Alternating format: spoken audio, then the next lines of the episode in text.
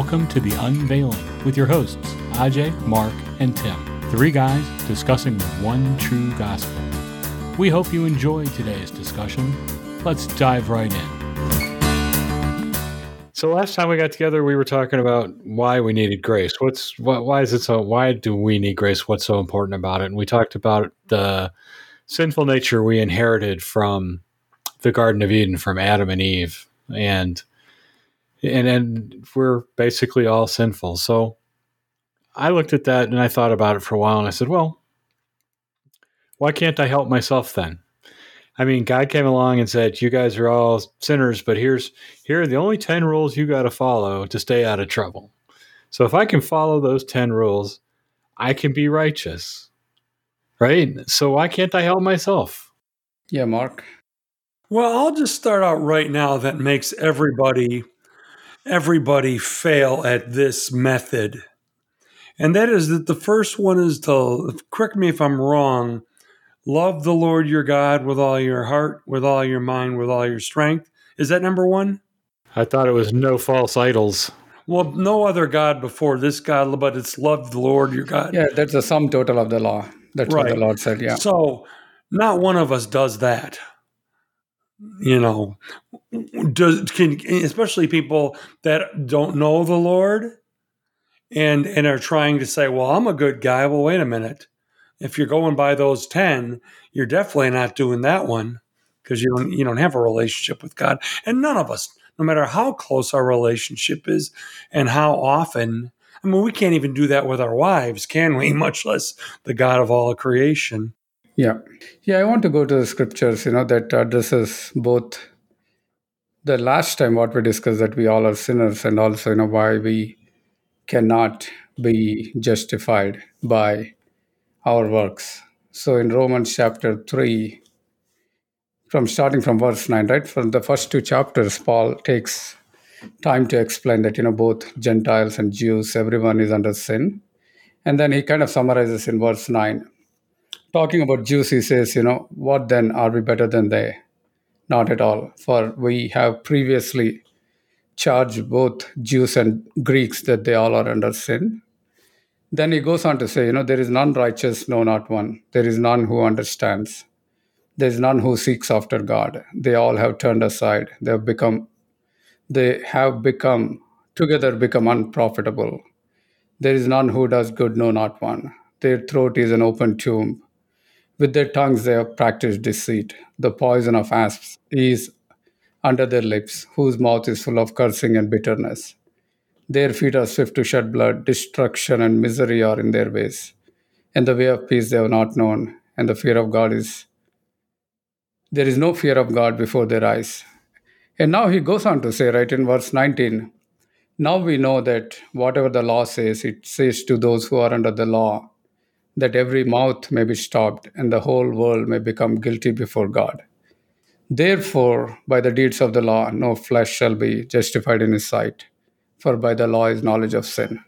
So Paul is addressing, you know, multiple things at the same time, right? You know, first he's establishing everyone is a sinner.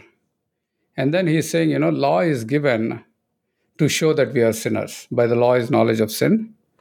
But you know, we have misinterpreted the purpose of the law. We are thinking that by the works of the law we can become righteous. But paul is saying that you know law is not given so that we can become righteous. Law is given so that we can so that you know we all know that we are sinners and law is given to condemn us. So you know that which condemns us can never justify us right? Obviously you know when you're speeding on a highway you know the cop catches you and he gives you a ticket. The ticket is given to condemn us you cannot go to the court and say, hey, I did no thing. This ticket is the proof. That's how foolish we are when we use the law to justify ourselves. By the law is knowledge of sin. And the other example is, you know, a pig can never act like a lamb, right? A sinner can never be righteous. You know, there's nothing in us that can do righteousness. So when we sinned, we lost the life, right? You know, death and sin started reigning over us. So a slave of sin cannot commit righteousness. So that is also one of the reasons we can never become righteous by our works. And I would like to add to that, to the people listening to this right now. It's not that we're saying to you, hey, you're not a nice person. You know what? You may be a great person. You may serve down at the food pantry, a loving father, a loving mother. You may be a great person on human on a human level. The problem isn't I mean it is us as well, but the standard is the perfection of God. Yeah and we can't do it. It's not that we're terrible. We're saying you're a terrible person and that's why you need a savior. Savior, we're saying that no human being is good enough to reach that perfect standard. That's another way yeah. of looking at it.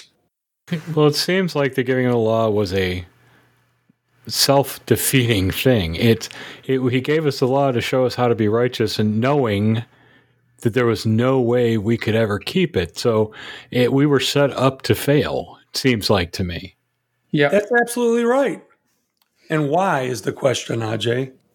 Yeah, you know, we are set up to fail because, you know, uh, if uh, a person who has uh, cancer, right, if they refuse to acknowledge that they have cancer, they will never accept the cure. So, law is like a mirror, right? Like the scanning machine that shows a person that they have cancer. So without the law, you know, people are thinking, you know, they're all right, you know, they are in denial state.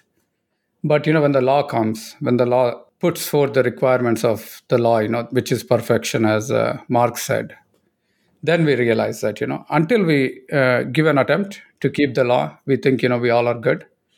But again, you know, law is not like, you know, do this, do that. You know, most of the time we fall back on uh, rituals, right? You know, going to church, keeping the Sabbath, right? You know, washing your clothes and uh, uh, dunking in a river.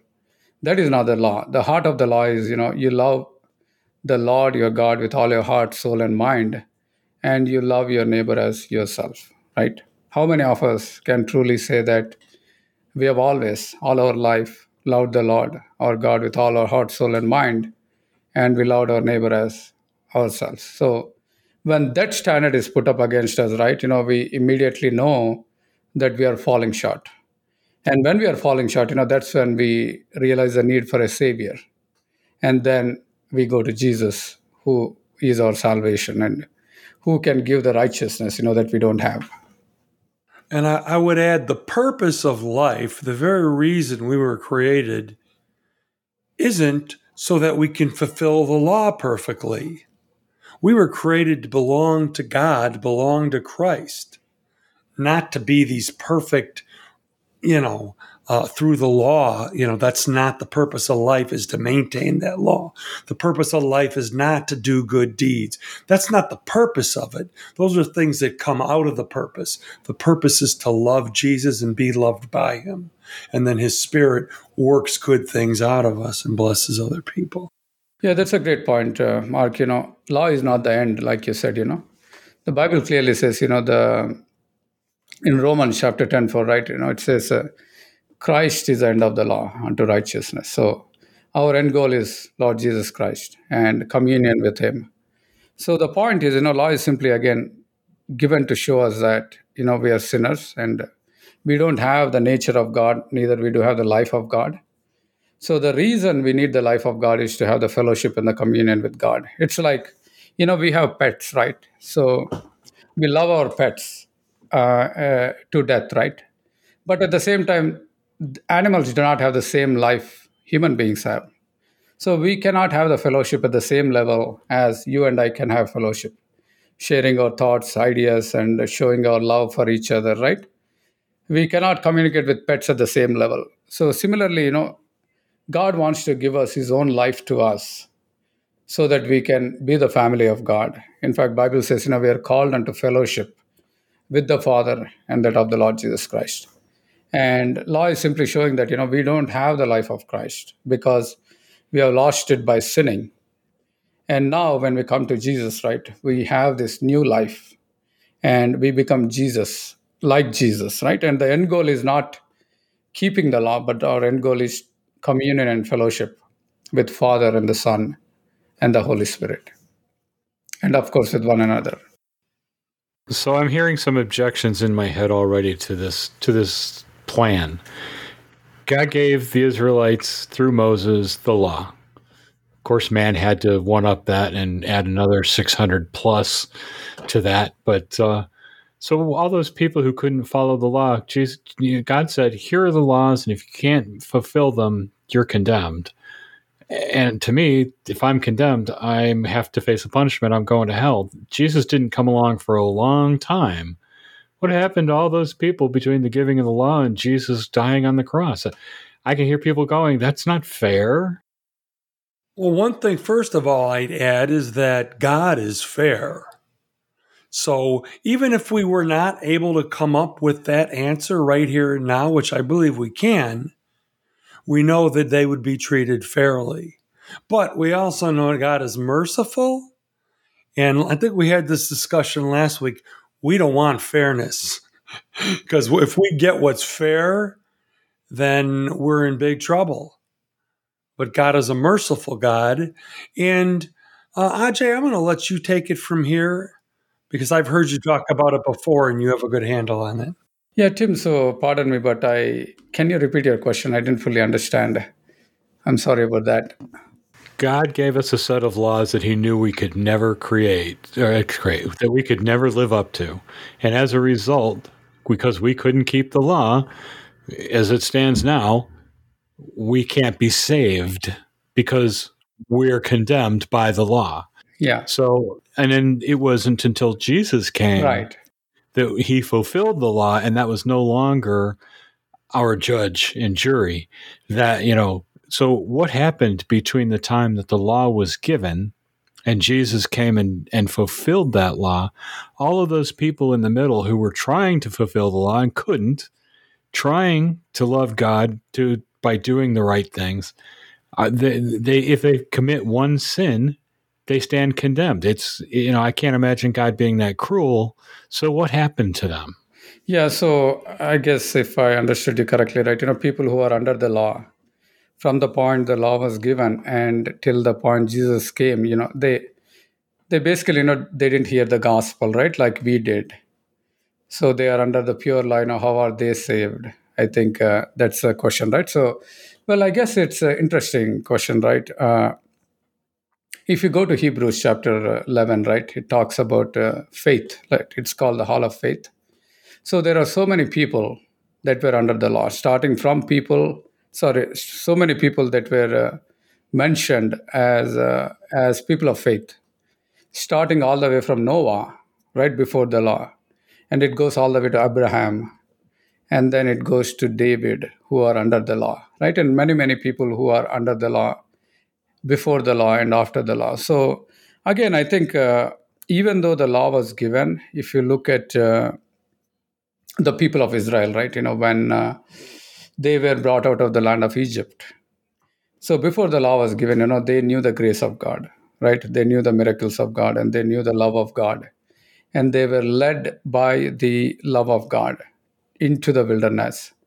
But, you know, they did not simply, you know, when uh, Lord gave the law, right? You know, if the Israelites, they simply, even before they heard the law, they said, we will keep it but instead of doing that, you know, instead of us presuming that the strength to keep the law, if they simply, you know, told, "Oh God, I cannot do that," but there's no way I can keep the law.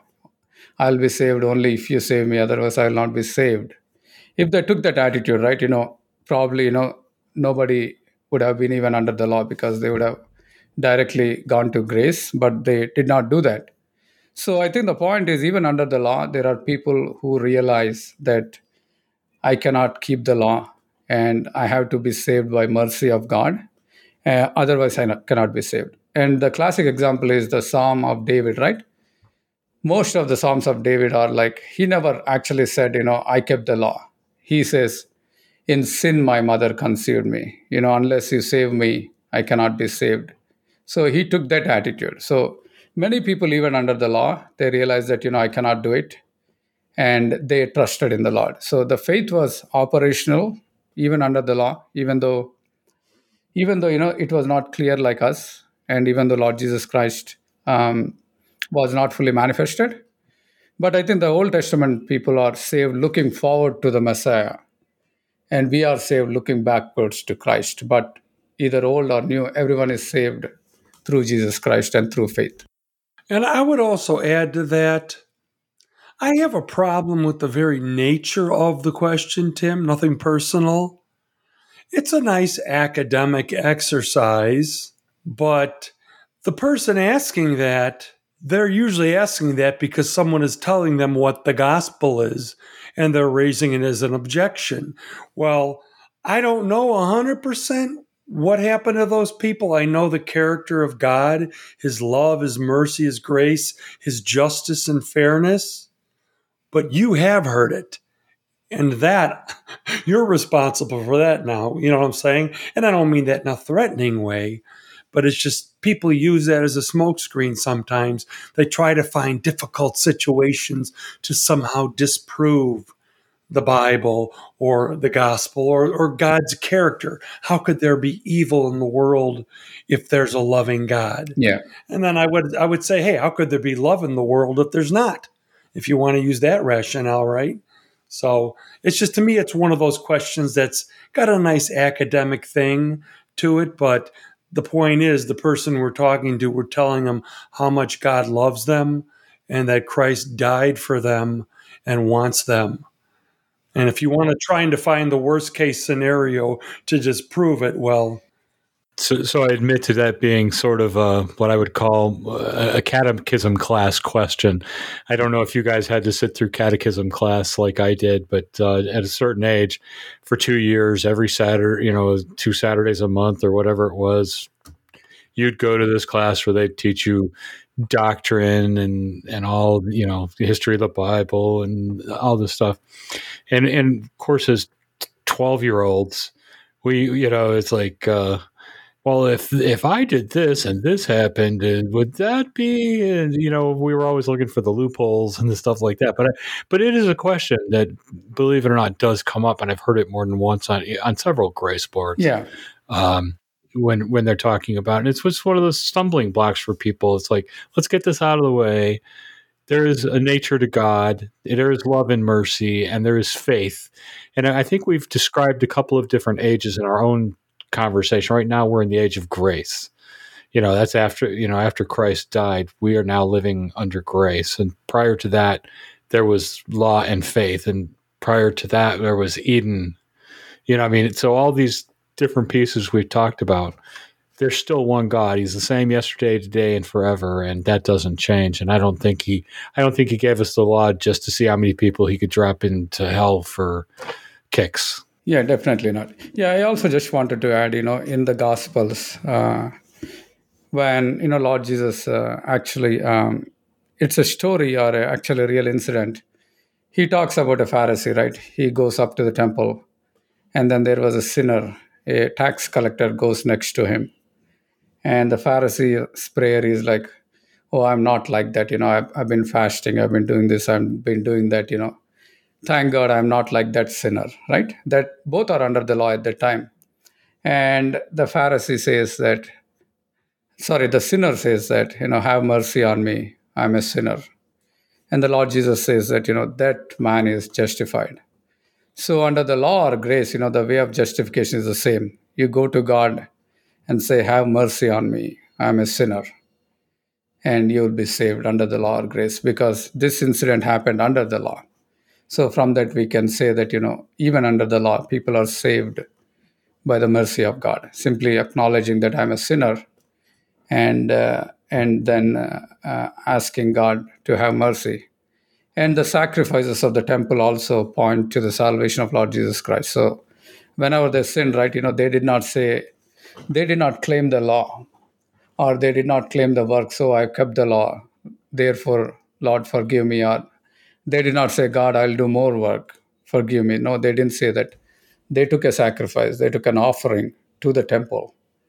That is pointing to our Lord Jesus Christ. So even in the Old, Temper- Old Testament, people are saved by the sacrifice of our Lord Jesus Christ. You brought up an interesting point about the Sadducees and the Pharisees. When Christ came, you would have thought that they would have been his best friends because they've been doing his work for so long. But in all the passages I read, he picks on them the worst. He really gives them what for. And and I'm going to go out on a limb here and propose the reason why, and you guys can tear me up. It's because they pretended to keep the whole law because they, nobody can keep the whole law. So what they were doing was really self righteousness and self justification, and they never could see that in themselves. Despite what they knew about themselves on the inside, they never could admit, "Oh yeah, I, I, I can't keep all the law either." Yeah, that is so true. Yeah, that's so true, Tim. But Mark, go ahead. I was going to say, I think that's an aspect of it because they were hypocrites. But then I'll add to that anybody who's trying to keep the law is a hypocrite because we can't do it. And so that's, you know, the Apostle Paul said that we do not preach ourselves, but Christ Jesus is Lord. And when you're preaching the law, you're preaching yourself. If you're telling other people, here's what you need to do. Here's religion. This is what it means. You need to go to church on Sundays. You need to give your 10%. You need to read so much Bible. They're giving them all these rules, and yet they know that they're not doing them perfectly either. I would say that's that hypocrisy was one aspect of it that I think upset him. And I think another upset thing that upset him is they're supposed to be the leaders of the rest of the nation. It's their job to help the rest of the people. And he said, You just tie up loads on their back and don't even help, lift a finger to help them. But to me, I think the biggest problem he had with them was the fact that they were trying to gain acceptance and salvation and righteousness by the works of the law. Just like one of my favorite scriptures says, What then shall we say? That the Gentiles, meaning all people beside the Jews, are the Gentiles, who did not pursue righteousness have obtained it, a righteousness that is by faith. But the people of Israel who pursued the law as the way of righteousness have not attained their goal. Why not? Because they pursued it not by faith, but as if it were by works. They stumbled over the stumbling block to me, that was the biggest problem that he had with them, beside the fact that they were trying to do that and doing it hip, you know, in a very hypocritical way, pretending like they were doing it purposely, coming up with loopholes and thinking they're better than everybody else. That's bad enough, but they had the whole system wrong. That it's not by works, it's by faith. Yeah, I agree. I think many of them are hypocrites, but there are some uh, honest believers in the law as well. Like uh, the best example is Apostle Paul, right? So he said he was a Pharisee of Pharisees, and uh, when it comes to the law, he was blameless. So obviously, he was not lying because he wrote that in the scriptures after he was saved. So there are some people following the law out of ignorance, ignorance also. You know, that's those are the people I think they will be most benefited by the gospel because the hypocrites are hypocrites anyway, right? You know, it's very hard for them to to um, show them their self righteousness. But people who are genuinely trying to keep the law, they are the ones, you know, that will be liberated when they realize that God does not require you to keep the law. You can be saved freely. I used to be one of those guys, right? You know, I tried very hard to follow the law, uh, to to be saved and to be holy, to gain acceptance before God. But uh, when I realized that, you know, Christ receives sinners just in our state, just as we are, that was the best news for me. So, and were you blameless as far as the law was? Uh, I was uh, in horror because I was not blameless, right? If I was blameless, yeah. Let me ask you this, and, and let's let's chew on this a minute, because Paul said, as far as the law, blameless. But I don't think he he meant he had never broke the law. I think he meant as a Pharisee, as the ceremonial washings and religion and rituals that he did meticulously beyond people his own age that were trying to do the same thing because he went out trying to murder Christians. Yeah. That's not keeping the law, thou shalt not yeah, kill. Yeah. I meant to say, I think he was sincerely trying to follow the law. He was not hypocritically following the law. He was trying his best, the best he could to keep the law and thereby gain God's acceptance.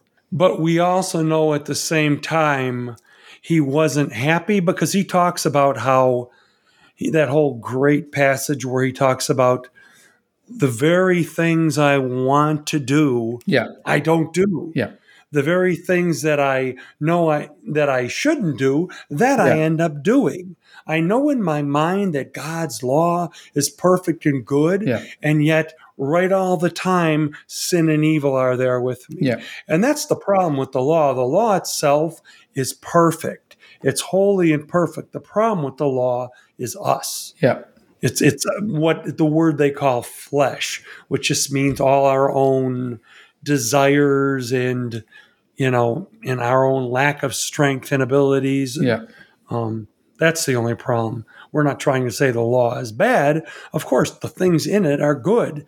Thou shalt not kill. Who's going to argue that that's not a good law, right? yeah, yeah, All right. So I see two two benefits to the law, and that is to prove to us that you know the title of the show can't I can't I help myself? No, I I not as far as God is concerned in my righteousness. I cannot help myself, and the law is there to prove that to me by giving me ten simple things to to do that I can't that I can't keep all of them. And the second thing, though, I think is that it gives us a good list of things that we should try to do as far as living in the world for the world by the world. You know we have to live in the world. These aren't these aren't bad things. Not murdering people honoring your parents not lying not coveting. Those are really good things for us to try to attain for our relationships with people here on earth but it doesn't by following it do anything for our salvation or our own righteousness. It, it was said by even paul i believe the law is good. When used properly, he said. And I say the proper use of the law is in how we behave with the world, not how we relate to God. Does that make sense? I would say that it does act as a high moral standard for the world. But I think, I would say, I'd have to think on this more, but I th- would say that that's more for people that don't know the Lord, that don't belong to Christ. It, it, it's, it's, it's, you know, we use it obviously to create this country. And, and they are good things that teach us how to treat each other. But I mean, you could just apply the golden rule all over over all of it, you know, which you know Christ summed up by saying, "Love your neighbor as yourself. Do unto others as you would have them do unto you." We could have saved all the other laws because that's kind of a summation. But um, the the word I have problem is with is with trying. These are good things we should try to do because you know in maybe a very surfacey way we can do them. But Christ Himself said, "Hey." You know what? It says don't commit adultery, but if you've lusted after a woman in your heart, you've committed adultery.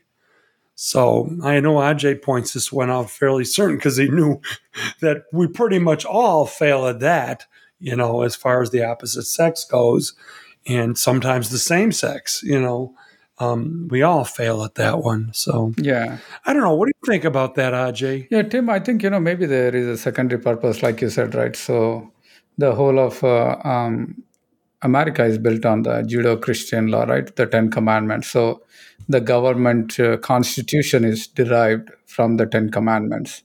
So there are some principles, in a way, like, you know, the laws are uh, uh, in the society, right?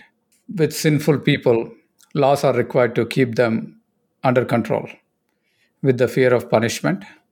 So I think it might serve as a secondary purpose uh, for the sinful people to live without killing each other every day and destroying each other. But the primary purpose of the law in the context of the gospel is to show that we are sinners.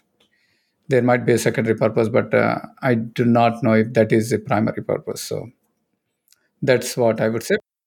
I was going to say there's nothing in scripture that comes to my mind. I, I don't know about you guys that states that that's a purpose of it. No, I didn't have any any scripture reference in mind when I brought it up that way. I was only only trying to refer back to the fact that uh, it has, you know, the Bible says the law is good and the law is holy, and so I I, I can't imagine that if something is holy, its only purpose is to show a a form of condemnation for who we and, and what we are. Although that's what we need to be pointed out to know that we need grace and, and Jesus. Here's the problem with that secondary use the law can tell you what right and wrong are, but it gives you no power whatsoever to do right and not do wrong. So I would I would say just by knowing them, it gives this framework to people of what's right and what's wrong, but it doesn't give them the power to do what right is. Look at the government. We built our government on that. How well are they fulfilling the Ten Commandments nowadays? So yeah, Mark, I think I see your point, but I think uh, the other aspect is right. You know, in a society, right? If let's say there is no punishment for anything we do, right? Then people will be killing people, each other, and destroying and robbing. So that thing is under control, surely because of fear of going to jail or fear of you know getting executed. So that fear. So this law will not change our hearts, neither will make us good but I think that fear of punishment will keep many people from committing the worst things they could otherwise. So in that sense, I agree. In that sense, it's uh, useful. I think uh, it's probably helpful. So it's not really the law; it's the fear of punishment. Fear of punishment, yeah, from breaking the law. Yeah, yeah. So uh, I think there are two sides, right? One is with respect to God. Law is always given to show us that we are sinful and we need a heart change. But with regards to one another, it might help treat each other better mainly because of the fear of punishment not because of our hearts are changed by it so so, so here's a little point to bounce off of what you said and i'm sure there are some people that that's their motive that they say i'm not going to steal because not stealing is really good. I think a lot of people don't steal because they're afraid of not getting caught. Yeah. You know if they're if they're given the opportunity to do something or, or rationalize something because it depends on what your yeah. definition of stealing is you know not reporting something on their taxes. Well you know what?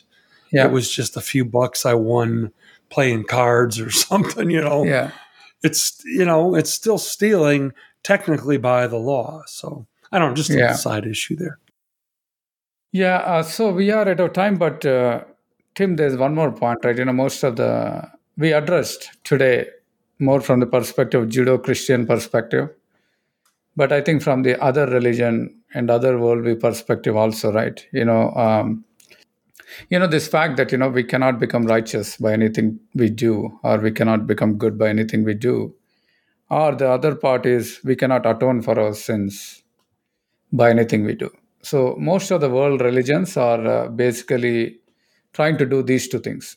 Either they try to become righteous to win God's favor. So that's one of the reasons, you know, if you look at the Eastern religions, right, they do this something called tapas, tapas. That means you go into the forest, right, into a jungle where nobody is there. And you're meditating day and night, day and night until you get to a state where you know you become holy right so you they try to attain to a level you know where they are actually you know overcoming sin they reach a level through their own effort they become righteous and the other side of the coin is right you know what do you do with the, the sins you already committed so everybody knows intuitively you know the sins have to be punished right? You know if you committed sin especially you did something really bad to someone else you intuitively know that you have to be punished.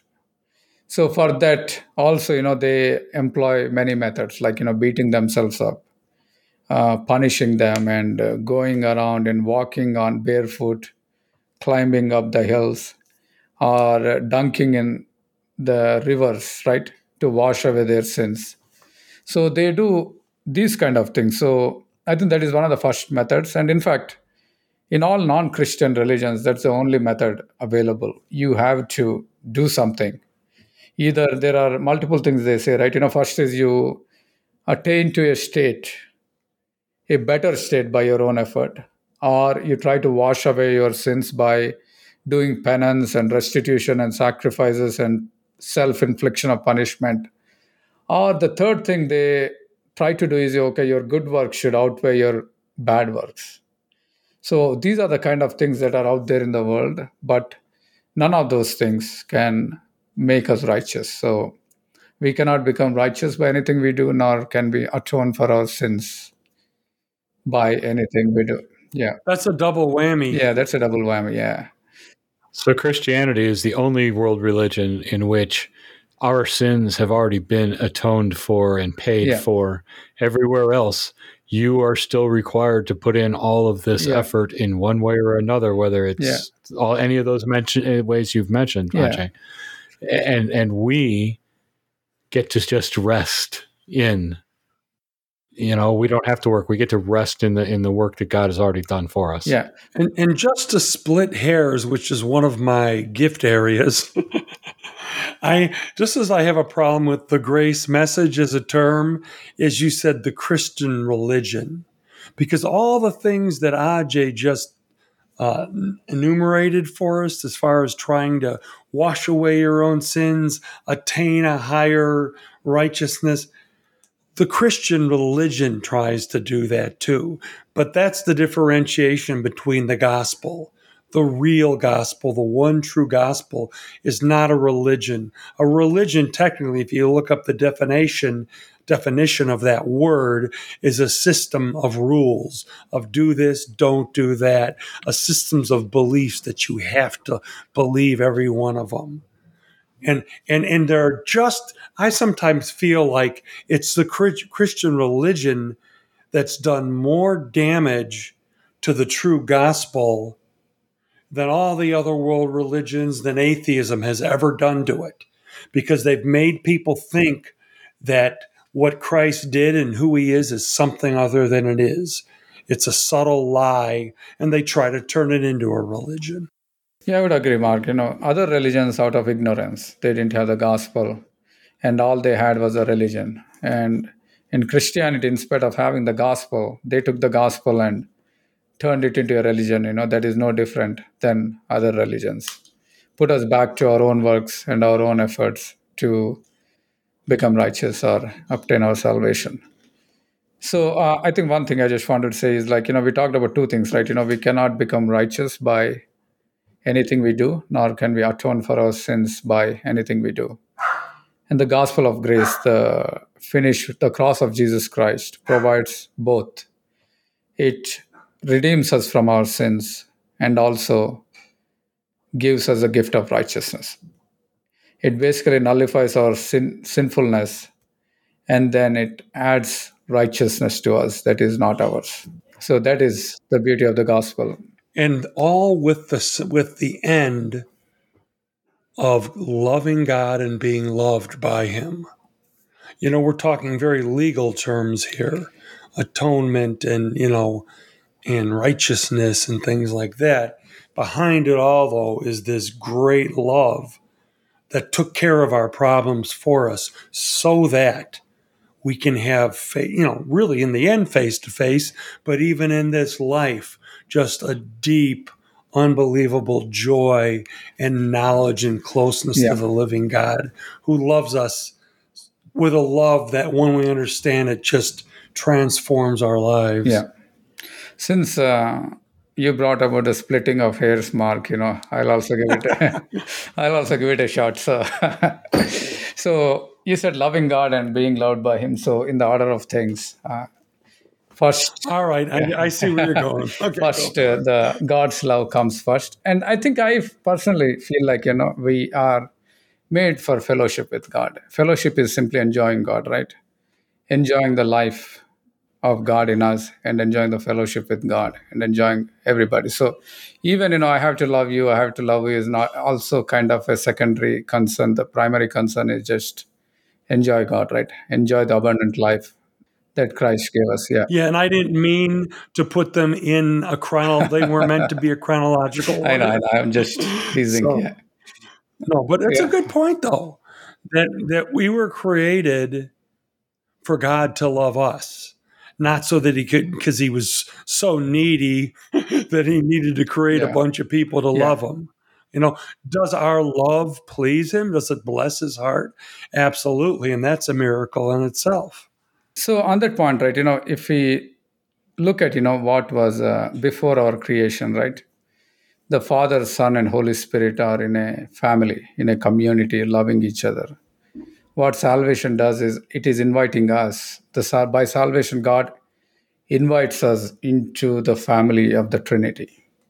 Be part of the Trinity and continue what those three, of course, one God in three persons are doing, uh, just to continue, just to expand. In fact, Romans 8, uh, 8 uh, 32 right, says it. Uh, whom God foreknew, he also predestined to be conformed to be the image of our Lord Jesus Christ, so that he may be the firstborn of many brethren. So there is Jesus, and he is in communion with the Father and the Holy Spirit. Now he wants many more children like Jesus who can be added to the family of God and just enjoy the same fellowship, communion, and love that the Trinity is already enjoying. So that's what we are created for yeah before we go off on too many bunny trails, Ajay, you were already pointing at the clock earlier, so I think I think I think I think it's interesting. You guys have taken my role on as the English dissection people instead of me. I was always the word guy, but uh, now uh, now the tables have turned. We've learned from you, Tim. so we're gonna stop here for tonight, and um, we'll just we'll just pick up from here next time.